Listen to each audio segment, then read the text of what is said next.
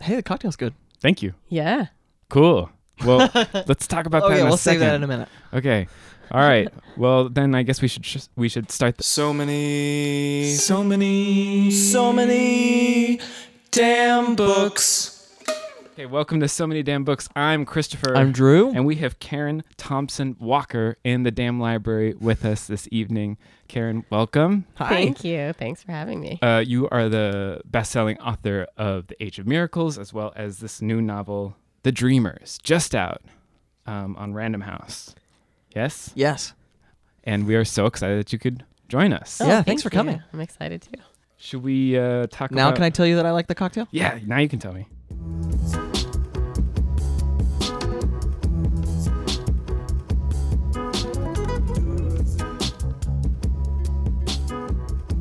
It's a good cocktail. Thanks, man. It's man. delicious. Okay, I get to talk about this drink. I'm really proud of it. Um, it's called No Sleep Till, and um, it's inspired by The Dreamers, which is, of course, about a sleeping sickness that takes over a, a town. And um, so this is a cocktail that's supposed to keep you awake. So I started with Cynar, which is a, a liqueur I really like that's partially derived from artichoke, which is a natural stimulant. And then, um, Really? To both of those parts of that sentence? mm-hmm. Wow. And then, uh, or a Rondo Spritz, I guess, is the name of this Campari sort of substitute, which is nice. It's um, not quite as bitter as Campari usually is, but it still has that sort of bright sweetness. And then I made a coffee syrup at home because, of course, coffee. Yeah, that's amazing. Yeah. and so it's almost in equal parts, and you stir it and pour it over a um, tangerine peel. And uh, yeah, the tangerine oils play nicely with it as well. I'm really pleased with it. Glad you guys like it. Thank you. Starting the year off right. Yeah. Yeah, on an on an on an up note, right? yeah. On- yes. Do we want to talk about what we bought?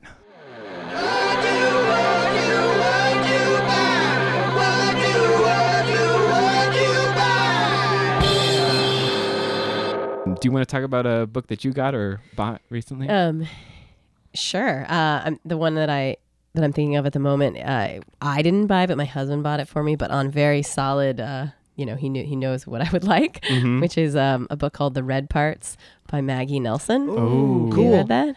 yeah. uh, no, I haven't I read have- it yet, but Um, but I Read love read shelf. her. I love her uh, memoir, The Argonauts. Mhm. Mhm. And so, I mean, I was upset. I'm obsessed with that book. Actually, love is not even a strong enough word. I just think it's so great. I mean, the writing and the ideas, um, and there's just such a nice mix of like brain and heart Mm. Yeah. and, and poetry. I mean, I mean, like a the feeling of poetry yeah. in that book. So anyway, uh, so my husband bought me the Red Parts, which is um, y- a memoir about. Uh, I mean, I haven't read the whole thing yet, but it's about like she had a her aunt was uh, murdered Mm-hmm. and before she was born, and so this is like about the trial um, and the experience of going through like because the the the the person who I who I think it I think it's the killer, but I haven't read the whole thing. Who they think is the killer um, is now. I mean, at the time of the book, is on trial, so that's what it's about. The experience of attending that, and she Wow. brings again so far the same kind of just intelligence and poetic sense, and it's great. Well, I will always love her for Bluets as well. Oh, I haven't Yeah. read that. That's that's my next one, I think. To Oh, read. that's gonna blow you away. okay, great. Christopher? Blew me out of the water. Um, so I was given this incredible um for Christmas. This incredible cocktail book. It's um roughly 160,000 pounds, and um, it's called the Aviary Cocktail Book. Hmm. The Aviary is a crazy um, cocktail bar in New York. I haven't been there yet. It's one of these places with like thirty-five dollar cocktails, Uh-huh. and um, it's a it's a molecular gastronomy um, bar book. Oh boy. Oh. So it's all the most insane things that, and a lot of things that look really like stuff that um, would be served in that Tom Haverford bar in Parks and Rec. Do you know what I'm Uh-huh. talking about? Yeah. Um, it's just like this, like some stuff where you're making like literally like whiskey vapor and uh, all sorts of crazy things. And Wow. it's some of the most gorgeous photography. It's it's all really close up and crazy, and all like how to spherize things. Thirty-five dollar cocktails will buy you a really nice book. Yeah, they Yeah. will. it's a gorgeous book. Um, I've enjoyed just flipping through it, and now I'm like, okay, well, now I need to make this old fashioned that they have in here. All I need is a two thousand dollar machine from the local like medical immersion machines. So, what about you, Drew? Um, anything? yeah, I another January release. uh, The Water Cure by Sophie Mackintosh. Uh-huh. Um, I've I've been really excited about it, and I know very little about it. Um, something about it screams like a riff on The Tempest to Mm. me. I know it's three Hmm. daughters. Their father has like kept them on an island away from society, and told them that men are terrible, Mm. and then men show up. That's all that I know, and I'm like, well, I'm sure this is gonna be explosive. yeah. Uh, but I'm I'm really excited about it. Yeah, I'm curious about that one too. Yeah. Well, that sounds like we have good reading in front of us. Yeah.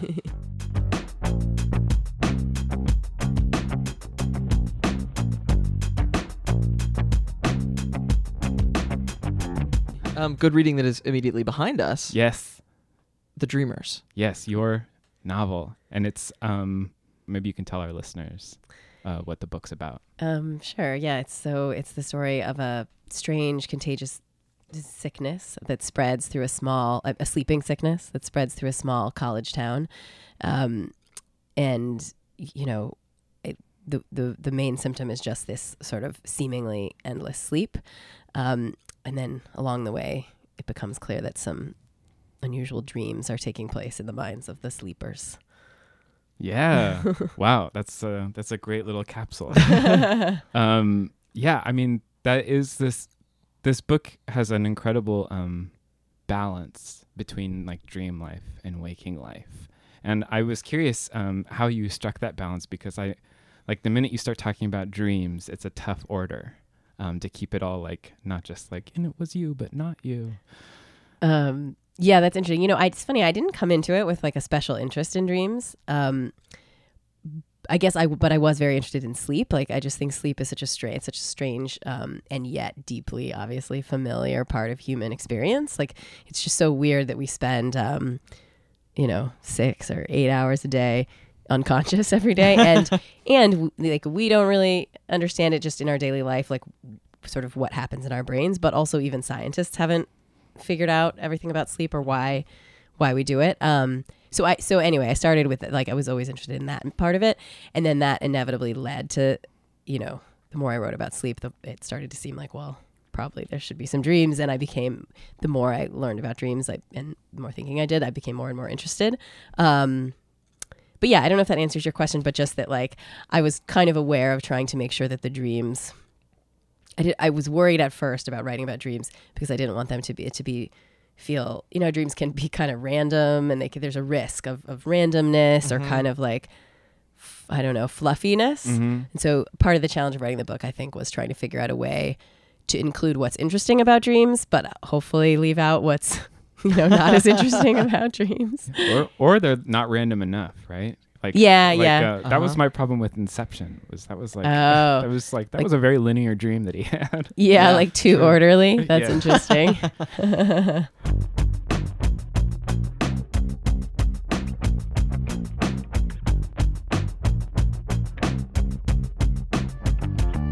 One thing I really loved about the novel and and novels like this is that there are multiple perspectives on the Mhm. story, and I'm wondering how those how those were the people who came to tell the story for you. Yeah. Um, yeah, that's a good question. You know, I, there was a bit of trial and error. I mean, I was try- just trying to figure out, um, kind of who interested me, Mm-hmm. Like who, and I wanted a variety. You know, I, I I'd set it in this college town from the beginning, and so I, so it began on the college dorm floor. So I knew there was going to be, um, some college students would be some of the main characters. Um, and so I guess the character of May came to me pretty early. Just um, you know, the idea of someone who's like a little bit. I, I I always have an interest in writing about people who, whether by nature or just the situation, are like slightly apart in whatever situation they found themselves in, Mm-hmm. and sort of naturally observers because of that. Um, and so May is sort of someone who hasn't quite fit in on this dorm floor, and she's in that period of trying to figure out, you know, how she's going to adjust to college and feeling kind of isolated when this um, sickness begins to spread. I don't know if this is a spoiler. It's very early on, but it hits her roommate like immediately. Yeah. So it's like she's already ostracized. Yeah. and then and then and then like this sickness seems to like come from her room. So. yes. Yeah. Yeah. Yeah. It almost becomes literal in that moment. Her Mhm. her isolation. Um.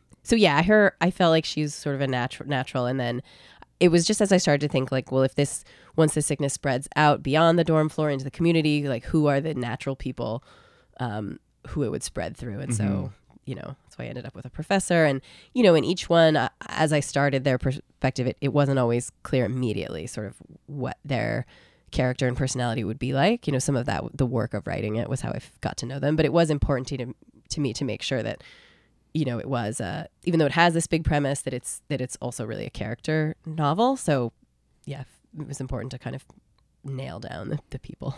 Did you um did you find it easy to write about college? Like did you have a good college experience to like pull from? I don't know, the, those sequences came seemed really real to me and They did. especially Oh, the yeah. um And just like be getting sick in a dorm, Yeah. then like everybody in the dorm gets sick. Yeah. that sequence of the dorm room party.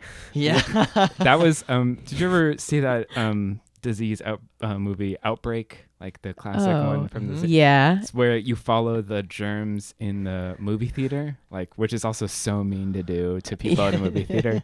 Like this was the out- like that was the outbreak scene for me. It was like I was just following this germ as it's like traveling down like used shot glasses. Yeah. and- You know, I mean, it's possible I might have attended one or two similar parties. um, yeah, I don't know. I, I never thought about writing about college until I started this book. I was I was living in in a college town in Iowa City when I started this book because my Mm. husband went to the Iowa Writers Workshop, like re, you know in the la- like five years ago or six years ago. Like, um, anyway, so we were there, and I it, I suddenly became interested again in the college experience. Like I was like just in the it's just so weird in so many ways, and especially especially I feel like the the freshman dorm floor like it's just such a s- specific time in life Mhm. and uh, Yes. yeah, so anyway i got i was like that was sort of on my mind like watching these college students walk around and just I, I found i was imagining their lives a little bit and remembering my own college time at the same time that i'd come up with this idea of writing about a sleeping sickness so it was those two things together that i was Mhm. like something interesting and also yeah a dorm floor is it sort of is like a weird quarantine even a regular dorm floor Mhm. like like you said the way that sickness just spreads through the dorm and Mhm. everyone knows everyone's business and uh, anyway I, it, it, it was kind of fun once i started writing about it but i didn't I, i'm sup- it's surprised like it would have surprised me to know that i was going to write something about college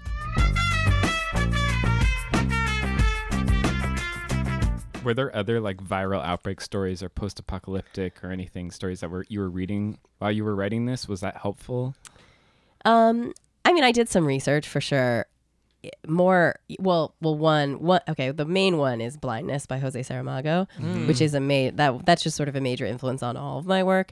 I mean, I do like I my writing I think is probably pretty different in lots of ways from his, but something about that book, just the way um, he's able to treat this kind of outlandish premise in this in a such a convincing and intense way, um, just has and and also making such serious use of a fantastical premise is just oh, has been really um, influential to me from like before I wrote The Age of Miracles even too. So anyway, that that is always in my mind, and that's obviously a contag- um, a contagion of blindness. So then mine's a contagion of sleep. So there's a for sure a sort of in the um, parallel there. But then other than that, I did research into nonfiction, you know, nonfiction books like um, I I read The Hot Zone, which Mm. was um, Freaky. it was yeah, it's very creepy and also very salacious. I feel like as I like reading it this time, like there was something. It was useful. It was useful, but it felt a little like I don't know, like like a thriller. But re- but then I'm like, well, these are real people going Yeah. through these things. But it but it's it was I mean it was it was useful for sure and and fascinating. Um, yes, I read that. I read a book called Spillover, which is about um it's about all these it's, it's about how a lot of the worst pandemics in hum, human history have um, they call it spilled over from animals Mm. like Uh-huh. through some moment of um, mutation and mixing of like like a human eats meat that has blood human like animal blood in it that has that Mm. anyway um, and then it and then it turns into something that can um, infect humans all of a sudden um, and so that's what happened with hiv and um, I think Ebola also. And Mhm. So anyway, I did some some frightening reading like that. Are you are you hypochondriac at all? Like I feel like I would I I don't know. I I have a hard time reading disease books. Uh, I read this particularly fast because I was like I don't want to be worried about going to sleep. Oh. um, I, I am a little a little bit of a hypochondriac, but as the writer, well, one that might be the reason why I probably would never write about like a more ordinary, like a real disease. Like Mhm.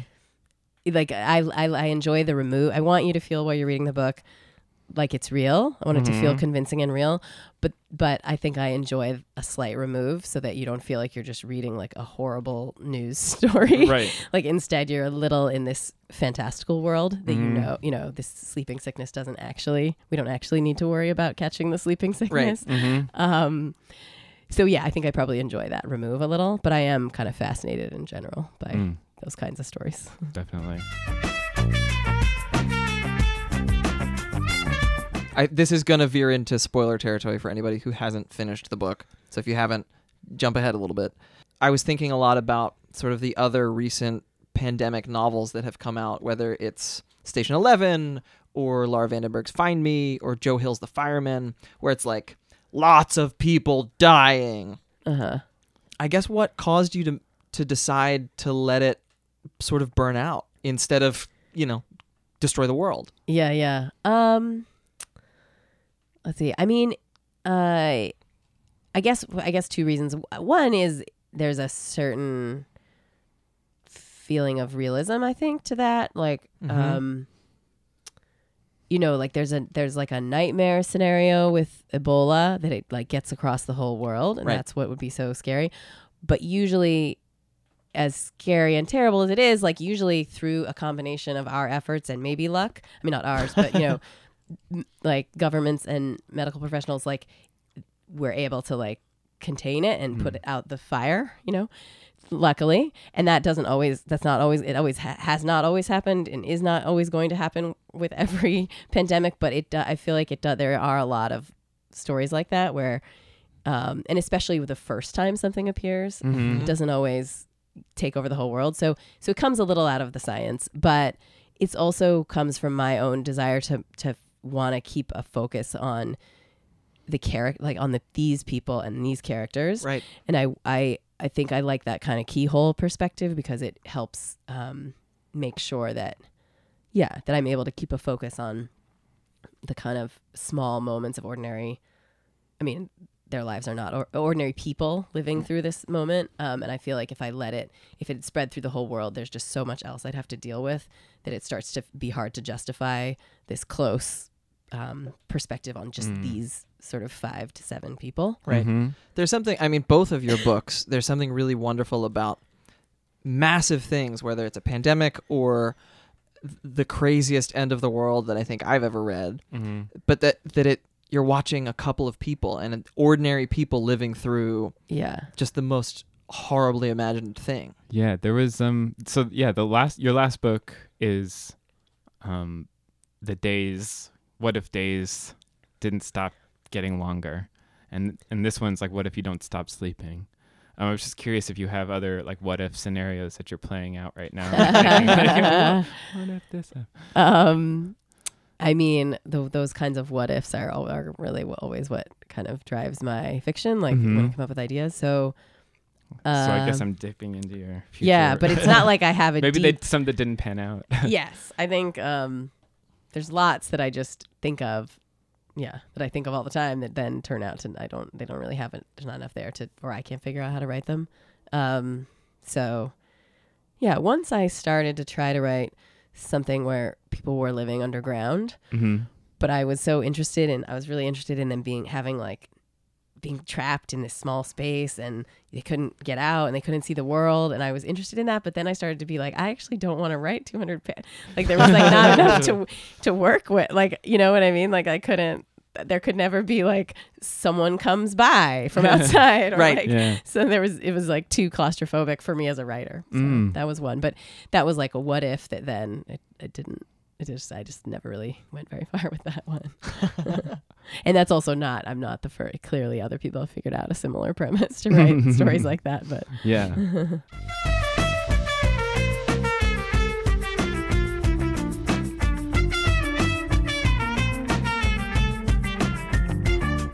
There's a different sort of claustrophobia in the book that you brought um, in in uh, Kazuo Ishiguro's "Never Let Me Go," um, which is the book that you brought to us today, um, where these kids are sort of it's a campus novel, but they feel pretty stuck on this Mhm. campus. So I was just curious why you brought this book. Like, what? How is this in conversation with your work? Do you think? Um, I mean, I, I just never let me go is one of my favorite books. Mhm. Um, and I think I, I do. I'm interested in how he um, uses this big science, like this big sci-fi premise, in a Mhm. way, Mm-hmm. um, to actually tell a story about just like a small story of human experience Mm-hmm. uh, but small and devastating. You know, Mhm. there's just something so the restraint is actually makes it all the more heartbreaking because of the situation that these uh, people are facing, like how limited their lives are, and um, We should say that there's a bit of a twist, and if you're super spoiler averse, like you probably don't want to listen to this conversation of the book because it's really hard to talk about this book without talking about the main premise, right? Which is clones. Yeah, it's clones. It's cloning, um, and this is um, but like nefarious cloning. It's not the sort of like the more not. I don't want to say cloning is always uh, feels a little nefarious, mhm. but it's like organ harvesting cloning, basically. so these um these kids that you're following and you're following one you're following kathy Mhm. um and and her school days. Um but you realize that some it's it's so it's so secretly about clones. Like it's so like very lightly sci-fi. It's like the least sci-fi book um on the spectrum. Like if there's one where it's just always a bunch of robots fighting yeah, and then another where like it's i don't know this is very much on the other spectrum Mm-hmm. um, and so it's really much more of a campus novel, which is one of my absolute favorite things in the world. And um, I mean, I love the idea that of the coming of age and like find of loss of innocence is like my loss of innocence is that I'm a clone, um, and, and not like I have to turn into an adult. and Right. yes, right, and also in a way, it's that they're never going to get to turn into adults. I mean, they're young adults at the end, but like instead of realizing like I'm gonna have to grow up, it's like I'm actually never going to get to grow up. Mhm. Like that's the Yeah, it's a weird inversion of that fear that hits everybody, and, and like it- I don't. I when I was reading it, I was like, how how would I respond Yeah. in this? Like, how would I feel if I was faced with that yeah. in this way where it, it everybody's just kind of like, this is what happens to you. Yeah, I mean, like you basically in this world you turn 18, and they basically say like, all right, like, do you want to die or do you want to help people die? and even if you do help people, you're still gonna Yeah, you're still gonna. Yeah, You'll die later. yeah. um yeah but he does it all with such i like i said before restraint i just somehow it's so it's so i think part of what's so devastating about it, it's like everything is so normalized like the Mhm. Yeah it's just the way that he writes it so understatedly and in this ordinary way and even her voice is so ordinary mm-hmm. that it kind of lulls you in so it's that so conversational. It's very Yeah. much like it's very much like someone's telling you a story, and they're also not quite sure that the of the order that they want to tell everything, Yes. especially at the beginning. yeah She's like really sifting through memories, yeah, um, and you know, there's this central friendship um, between her and this other character, Ruth, um, that. Uh, feels like a Lorrie Moore friendship. Like it felt like um, Uh-huh. Who Will Run the Frog Yes, Hospital yeah, to I me, or could like Julie that. Buntin you Mhm. know like marlena sort of like i just felt like there was this that this like female friendship at the center of this where they're sort of um one-upping each other for this one boy uh-huh. the uh tommy uh-huh. I think that actually knowing the twist going in, this is one of the rare occasions that knowing the twist going into reading the book. helps I think. Yeah. yeah There's something about being able to see all of these interactions and know like, uh oh, this is like yeah the thing That's in that weird way that like our parents all tell us when we're kids and like our hearts get broken or something when we're teenagers. They're like, it doesn't matter. Mm-hmm. That's what I'm. I'm like, oof, it It pro- I don't think it matters. well Yeah, but in another way, maybe it matters more for Yeah. them because Yeah. this is their whole life. Like Right. for us, it's like, you know, that thing that happened to you when you're 14. It's like you have your whole life to live. Like that turns out to be nothing. but this is like, this is their whole life almost. you Right. know? um it's also like it's also interesting that it's not the future Um, Yeah, it's yeah. like Mhm. it's a it seems like it's maybe the 90s Uh-huh. or like you know Uh, like it's more like a par- sort of like it's a, parallel thing. Like we, if we yeah. had gone further down the cloning like thing right away, um, rather than like trying to put computers smaller in our pockets. Yeah. Uh-huh. Um, Lots of cassette tapes. yeah. Maybe think of high fidelity for some reason. Yeah. Uh-huh. Um, and I love something that I love on every um about every campus novel, and it shows up here in a really beautiful way. Is like the weird ecosystem that's around, like the exchanges. Uh-huh. So Mhm. there, it, there, there, this, there's this art component to their education, and they make these artistic things, and then go around with money given to them by the school to buy these things from each other, and it's all been appraised and given like a, a monetary value Yeah. by the guardians of this school, which I can totally see this like w- weird system like like cu- popping up and it being like an incredibly important part of your life that you look back on as an adult and like what the hell was that? Like Yeah, that was yeah. really weird. Yeah. Uh-huh. You know, it's it's the equivalent of like doing like weird things for your teacher to get like like classroom bucks. Yes, so yeah, you can yeah. buy things from the Uh-huh. her small space maker of candy. Uh-huh. Um, I, w- uh, and then you know he made it sinister.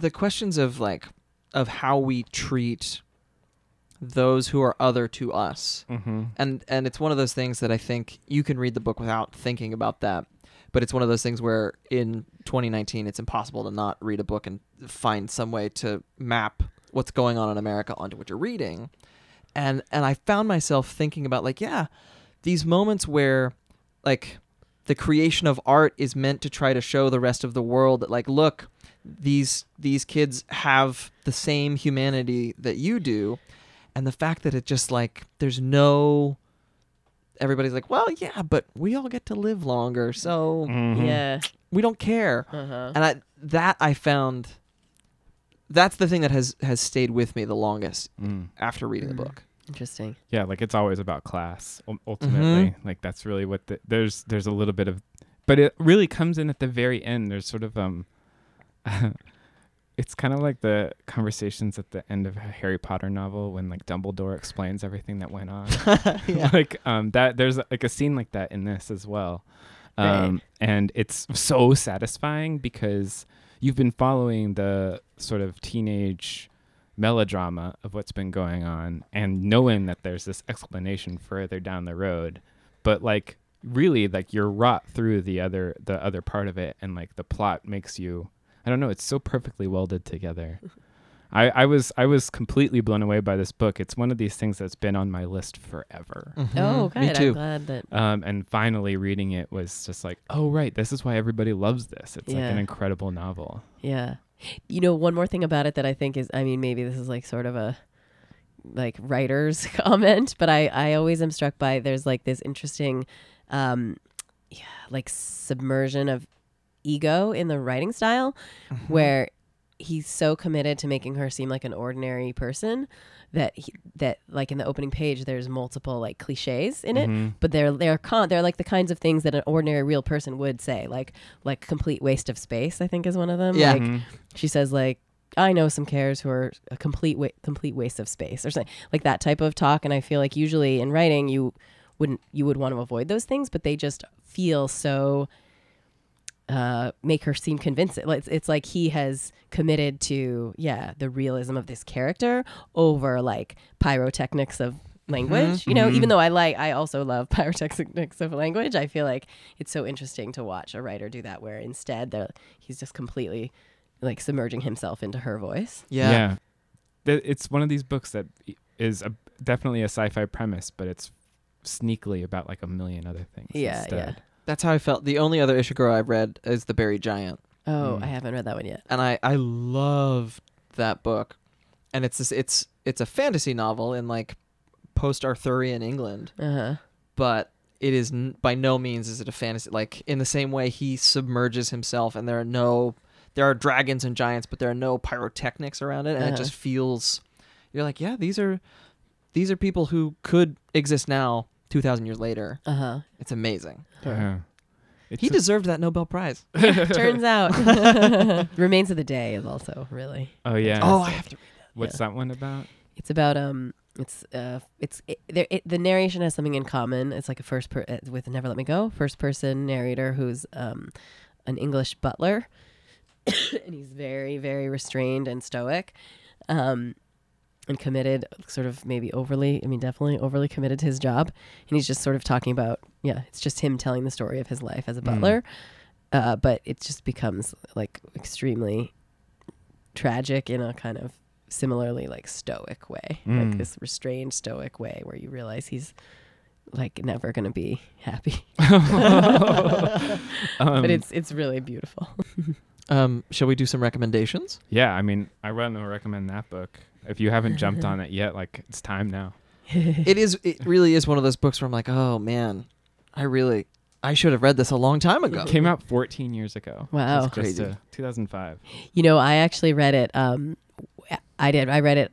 I mean, a little late too. I, s- I, I read it. I, I saw a preview for the movie, Mhm. and the movie, the pr- movie preview was so moving that I was like, I think I have to. I have to go see that movie. and I told my friend, I was like, I know I, I should read the book first, but like that just movie looks so great, and just so sad. And anyway, especially from the preview, and my friend was like, you cannot. Like in this case, you cannot go see that movie before you read the book. The book is amazing. Mm. So I read it, and then actually, then I've never seen the movie, That's a, and that was like, you that's know, a good friend, know. though. Yes. Th- Yeah. yeah.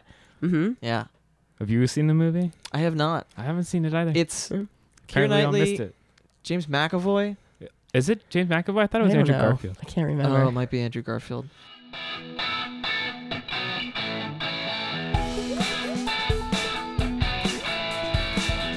We read some pretty cool books. We recommend you take a look. Yeah. Yeah, let's talk about books we recommend. Let's You start. that. Me? Yeah. Okay, I'm gonna recommend two books. Um, first of all, un- um, it's uh, it was a favorite of last year, and I can see why. Uh, Severance by Ling Ma. Um, it was an like I always think like that's the last po- post-apocalyptic novel I'll ever read, and then like another one comes along. It's like okay, I forgot about that last thing I said. um, and this one is uh is a good one. It's sort of zombie, sort of disease outbreak, um, but and uh, I don't know. There's all sorts of things that I like. They end up they all end up in a mall, which and like choose a store to live in. Great details, fantastic um, New York details because she stays in New York as long as she possibly can Oh. Cool. um, as as other people leave, and it's just it's awesome. Um, yeah, so I can see why everyone loved it and why everyone who thinks that they're done with post-apocalyptic fiction, they're not actually. There's another really good one. Um, and then Open Me by Lisa Locascio.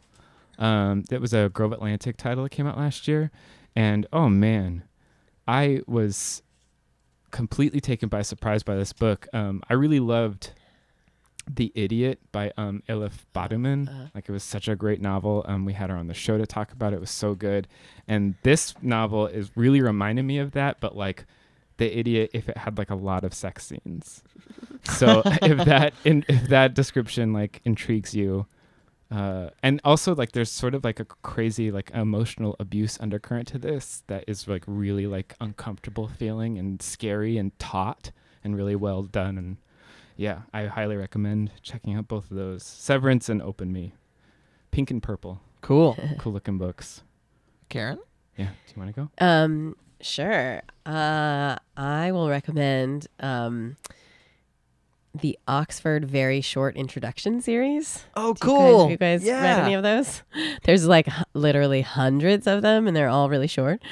Um, and I read a bunch of them for um, as research for the Dreamers. So I read like um, Sleep, Dream, like short introduction to sleep, short introduction to dreams, um, madness, pandemics, Freud, Carl Jung. Um, anyway, and the, you know, there's so many more like to psychology and love and you know African politics, just like every anything you can imagine. They have a, cool um, yeah, and they're really they're great. They're- Nice. It's great design too. Yes, that's part of it. It's very appealing in your hand. Yeah, Uh, Cool. simple, and and and I and very serious. Like they're very very handy. you feel scholarly while you yeah, but they're so short. You Yeah. feel you are that they're a nice combination Mhm. of really serious but really brief. Sounds great. yeah. Uh, Drew. I will recommend a book and a podcast. Okay. Um, the book is is a one that I did not get to in 2018, but got rave reviews, and I just picked it up and absolutely loved it. Um, Milkman by Anna Burns that won the Booker Prize this Mhm. year. It's stream of consciousness is one of those things similarly to you with post-apocalyptic novels where you're like another one are you really going to be able to? and this it does it in a way that I found so compelling and it wasn't it wasn't the stream of consciousness like the James Joyce broken up lines where you sort of get lost in your own thoughts while you're reading. The voice was still so compelling and sure there were enjammed sentences and she'd jump off on tangents, but it's um and this 18-year-old girl, young woman in Belfast in like the in, in the teeth of the troubles basically. Um and a, a dissident decides basically that like I want you. You're going to be my mistress. Mm. And she wants nothing to do with it and she's sort of an outcast from the community and it's it is the best understanding I've ever gotten of what it was like to live in Ireland during the troubles. Um and it's I I took a week and a half to read it, which is a long time for me to read a book, and I loved every minute of it. Mm. It was just it was so great. Um, the other thing, a podcast, brand new podcast. My old boss and dear friend Jeremy McCarter uh, moved to Chicago and started a call it a theater company at least at first called the Make Believe Association, and what they've ended up doing is recording new plays as radio dramas. Mm. Uh, and it, the podcast is called I think it's just called Make Believe. Um, the first the first play came out this month in January, and there are a couple of interviews sort of setting up the premise and explaining like why are we doing this thing and why are we doing it in this way.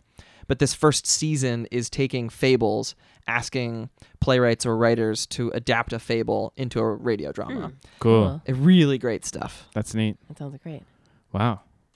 That sounds very good. It's a good way to start the new year. Yeah. You know another w- good way to start the new year? Um, Patreon. No. Well, that's one. The I best. always try to guess what you're going to start with. no, I'm always. Uh, I'm gonna say the first thing that you can do is review us. You could be our first review of the new year, Oh. um, because we haven't had any reviews on iTunes in a while, and they like fresh ones help a lot. So um, go write a review and give us five stars. It very much helps us out. Um, you're right though. We, you can also go to our Patreon. That's another way to be helpful. Patreon.com slash SMDB. Um, you can get ad-free episodes of the show. You can, if you get a certain level, we'll send you things in the mail. It's a lot of fun. Uh huh. You can tweet at us. You can email us. It's Mhm. all so many damn books at whatever the things are. And then you can also, and you absolutely should, go buy Karen Thompson Walker's new novel, The Dreamers, because it's awesome. you will be able to sleep too. Yeah, you will. We did we did not set that up earlier. You will have no problem sleeping Yeah. when you finish the book. yeah, Don't it's worry. Um, but thank you so much for coming on the show. We really appreciate it. Yeah, thanks thank for you. having me, and thanks for the cocktail. Oh, anytime.